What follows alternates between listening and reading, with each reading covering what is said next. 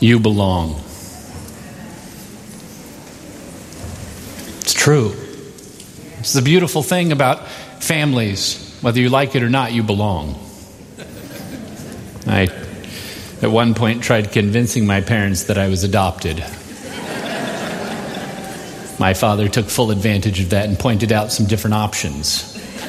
And I decided I'd rather just belong. But being a parent, it's terrifying, isn't it? From the moment you hold your child, you realize, oh, shoot, what have I done? and it doesn't get easier. I, I remember when Emmett was first born and I was exhausted all the time, and people said it gets easier. It's a lie. it gets different. But as they grow, so do their problems, so do our worries. And this weekend, we're celebrating graduations.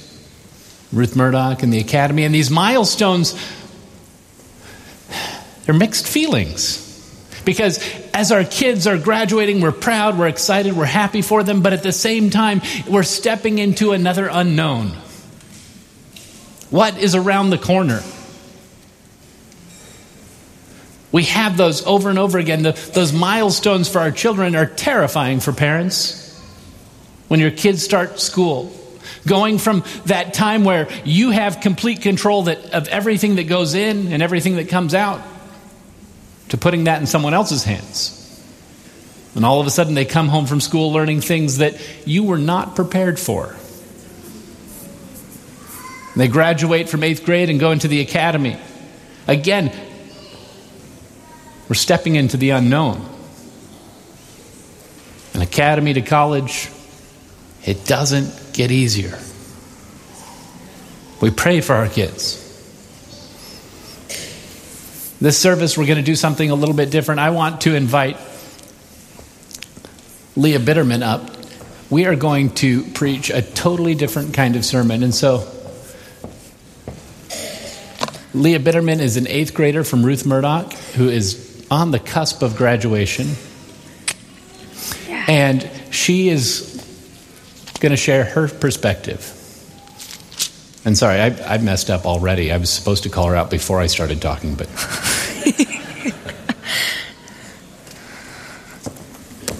Saturday night.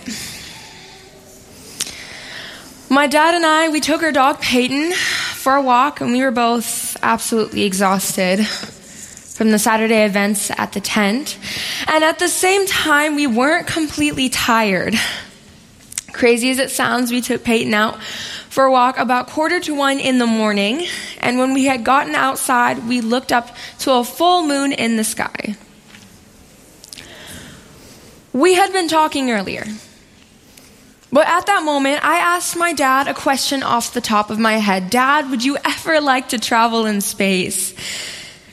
I expected that he might take a moment to think about this question. Instead, he said, Absolutely not. I like walking on the earth, running on the earth, mowing the grass on the earth, and even shoveling snow on the earth. That last part proved he was part Michigander, part insane.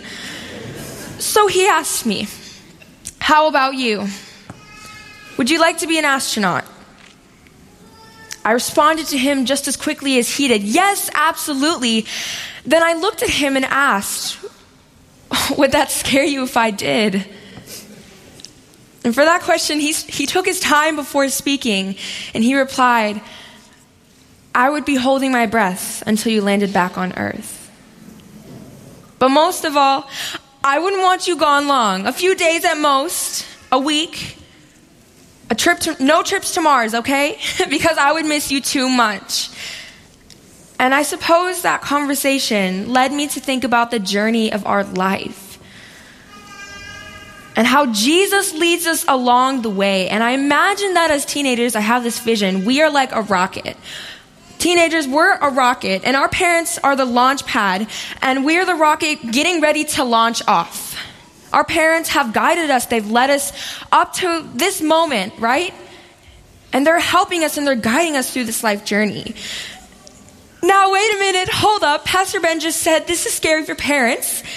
This has been scary for me too. Growing up is scary. This has definitely not been an easy journey for me or for any teenager. And this has been a huge, scary task.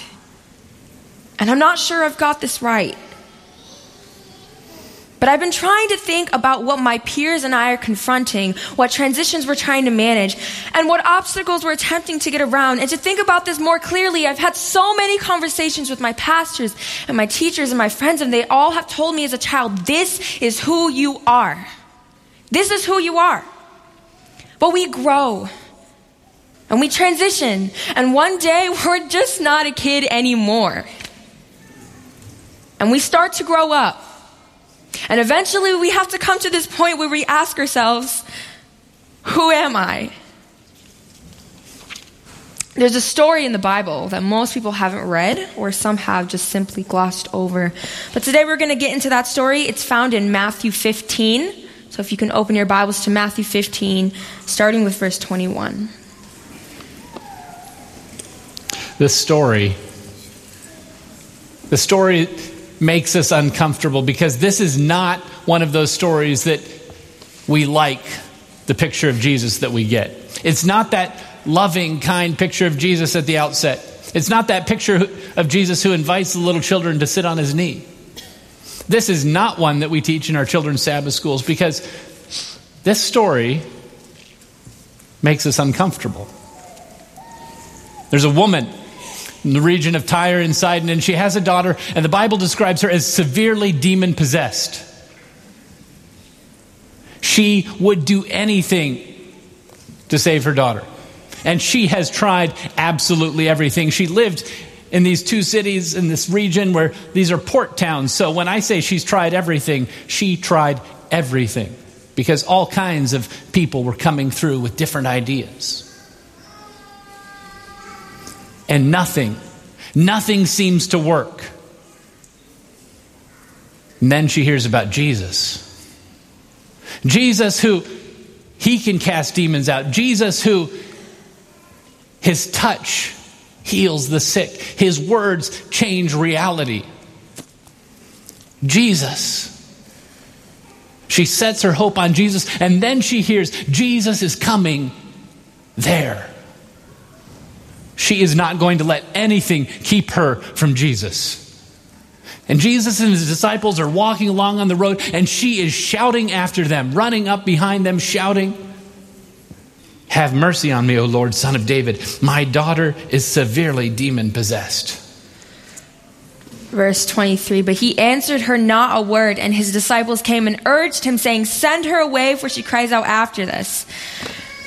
These guys have a problem with sending people away. Like they tried to send away the 4,000, the 5,000, the little children, and now they're trying to send away this woman.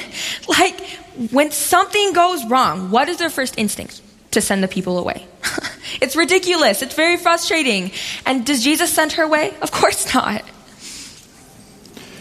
But Jesus doesn't answer her. He turns to the disciples. And almost as though he's talking past her, he says, I was not sent except to the lost sheep of the house of Israel. The woman doesn't give up, though. She comes around in front of the disciples, bringing them to a halt, falls to her knees in front of Jesus. And she says the three word prayer that as parents we are so familiar with Lord, help me. But he answered and said, It is not good to take the children's bread and throw it to the little dogs. Ouch! He didn't just call her a dog, he called her a little dog. Like, I just want you to imagine I have an Indi- uh, mom who's Indian, and you see, I just want you to imagine someone going up to her and say, You know what? Hey, you're a dog. Like, I would feel so bad for that person who called her a dog. Like, my mom would be so angry and so insulted. And I feel like the disciples have a moment of pride in their hearts. Like, yes, Jesus, tell it to her, send her away. She's a complete waste of time. And now keep in mind the disciples are saying this in front of her, and they never, ever in the story directly say a word to her. It's like they're talking about her in front of her face. There's no question about it. Calling somebody a dog, them are fighting words. Yes. Especially in Asian cultures. People have called other people dogs and people died. It's not okay. But as surprising as Jesus' words are, her words, the next two words, should shock you. Because the two first words out of her mouth were, Yes, Lord. Yes. Yes, I am a dog as long as it's a dog under your table. Because she realized that being under Jesus' table, this would change everything. And she said, Even the dogs under your table get the crumbs the children drop. Amen. Let me have the crumbs. She was willing to be whatever she needed to be if this meant saving her daughter. There's so much pressure of trying to figure out who we are. I'm talking to you, teenagers. And we need to constantly ask for his guidance and strength. And as teenagers, we must trust that Jesus will define who we are through our day to day journey and ultimately assures of the end destination of this life journey. In Matthew 20, the disciples debated who would sit at the right or left side of Jesus. And yet, this woman was happy enough to sit under God's table. She didn't need to sit in the front row, she didn't need first class. Sitting under the table was enough for her. Amen? Amen. Like the disciples, we try to figure out where we fit in socially what shoes and what clothes and what phone is the coolest. And I'll be honest about this. I've had a rough year. It's been a good year, but it, it has been a rough year. And I've questioned where I fit in socially. But I'm encouraging not only myself, but my peers put that aside. Put aside fitting in. Forget about what people think. You don't have to fit in with your peers because everyone can fit in with God. Amen. Let's find our place at the table. God knows who we are, and He has a place for us. So today I stand on this stage. I'm a confused te- teenager. I'm a frightened teenager. I'm a worried teenager. I don't know what's around the corner. And I don't have it figured out and neither do you, and nobody does, but that's the beautiful thing. We're all on the same journey, amen? And I have decided today to stand here and say, I have taken that label of being his child, and it is engraved in me forever. And I hope you will choose that label too. So today, I invite my peers, I invite the teenagers here who are listening to my voice at this very moment, put aside fitting in with your peers because you fit in with Jesus. Put aside your worries for tomorrow. Find your place with Jesus. Let Him take your hand and guide you through this life's journey. I invite the teenagers to take out your Connect card. If you don't have one, please raise your hand and one will be passed to you.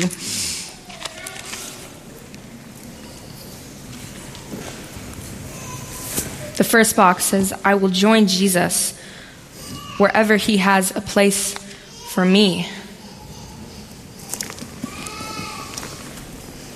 We don't have to sit with Jesus at the table. We can sit under the table. It doesn't matter. God has a place for us at the table. We don't have to fit in with our peers. We don't have to fit in with anybody. We fit in with Jesus. Amen. He has a place for you at the table. Will you join me at the table?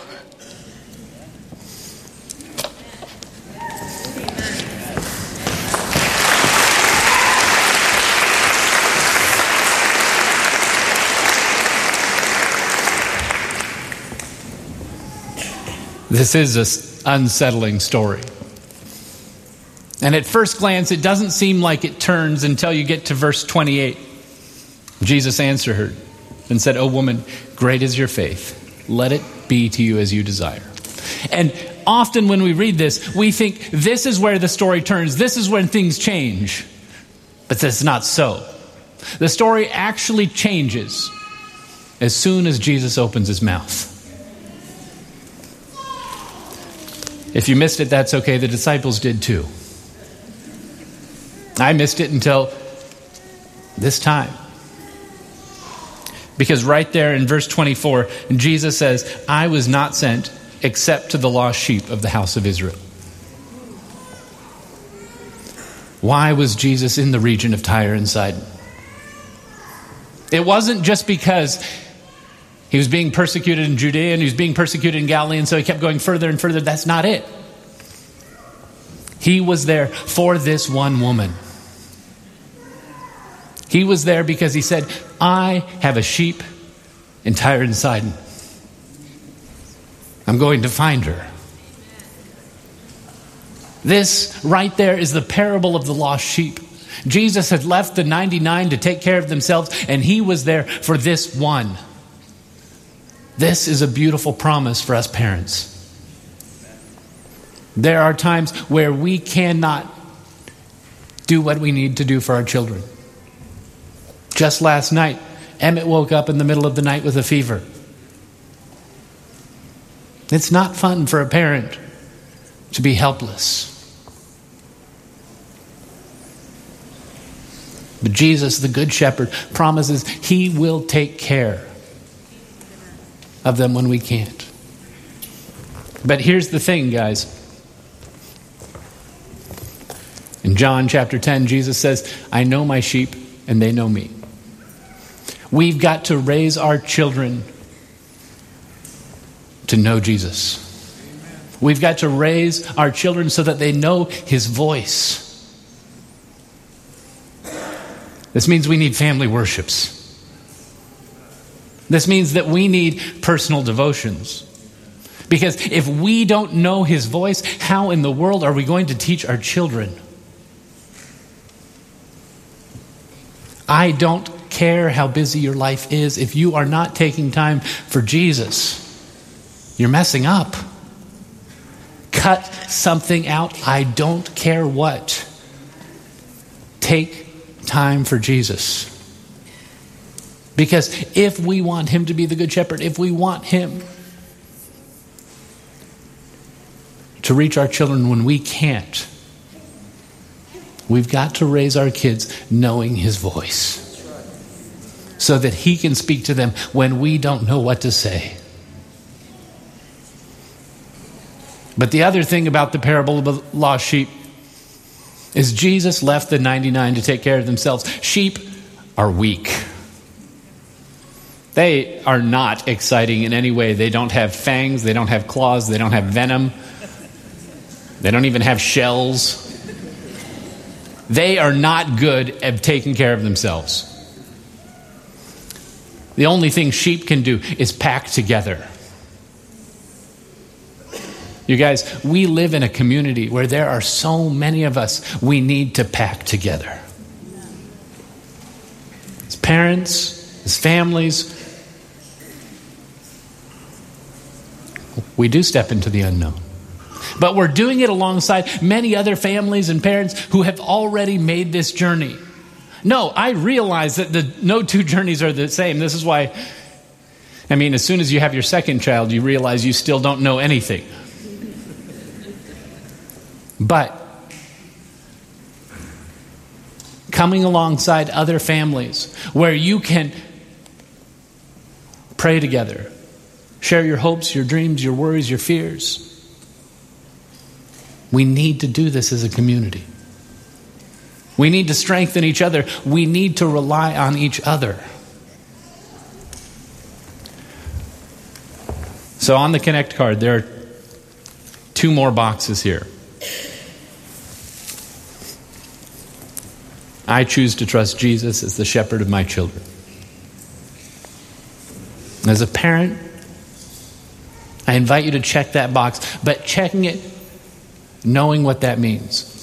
You've got to do everything in your power to introduce your child to Jesus Christ.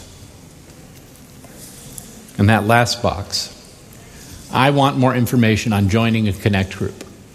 A Connect group is something new we're going to try here. And these are just groups that are going to meet three or four times this summer. But they're opportunities for parents who are heading into some of those transition periods. Whether your kid is about to start school and you're a little bit afraid about what's next, how is this going to go? How am I going to survive it? How are they going to survive it? It's opportunity this summer before the school year starts to connect with some other parents who have been through this so that you guys can pray together, talk together, pack together. We're also going to have a group for those who are, your kids are moving from eighth grade into academy. It's scary, things change. The way we deal with teenagers is different. We're letting them grow up, figuring out how do we set those boundaries. So, having opportunity to talk and pray with other parents. And then the last group is for those who just graduating from academy, going into college. It's scary. But as a church community, we have the ability to take care of each other. So I invite you, don't be shy. And here's the thing I don't care what your age is. Check that box. Maybe it's your kids, maybe it's your grandkids that you'd like to pray for. Maybe it's your niece, your nephew that you'd like to pray for. Check that box, and we put your email on the front and we will communicate with you and set these groups up. We've got some great leaders for these groups. But as a church, we need to be taking care of our families. We need to strengthen our families. And we need to do everything we can to equip them to introduce our children to Jesus Christ.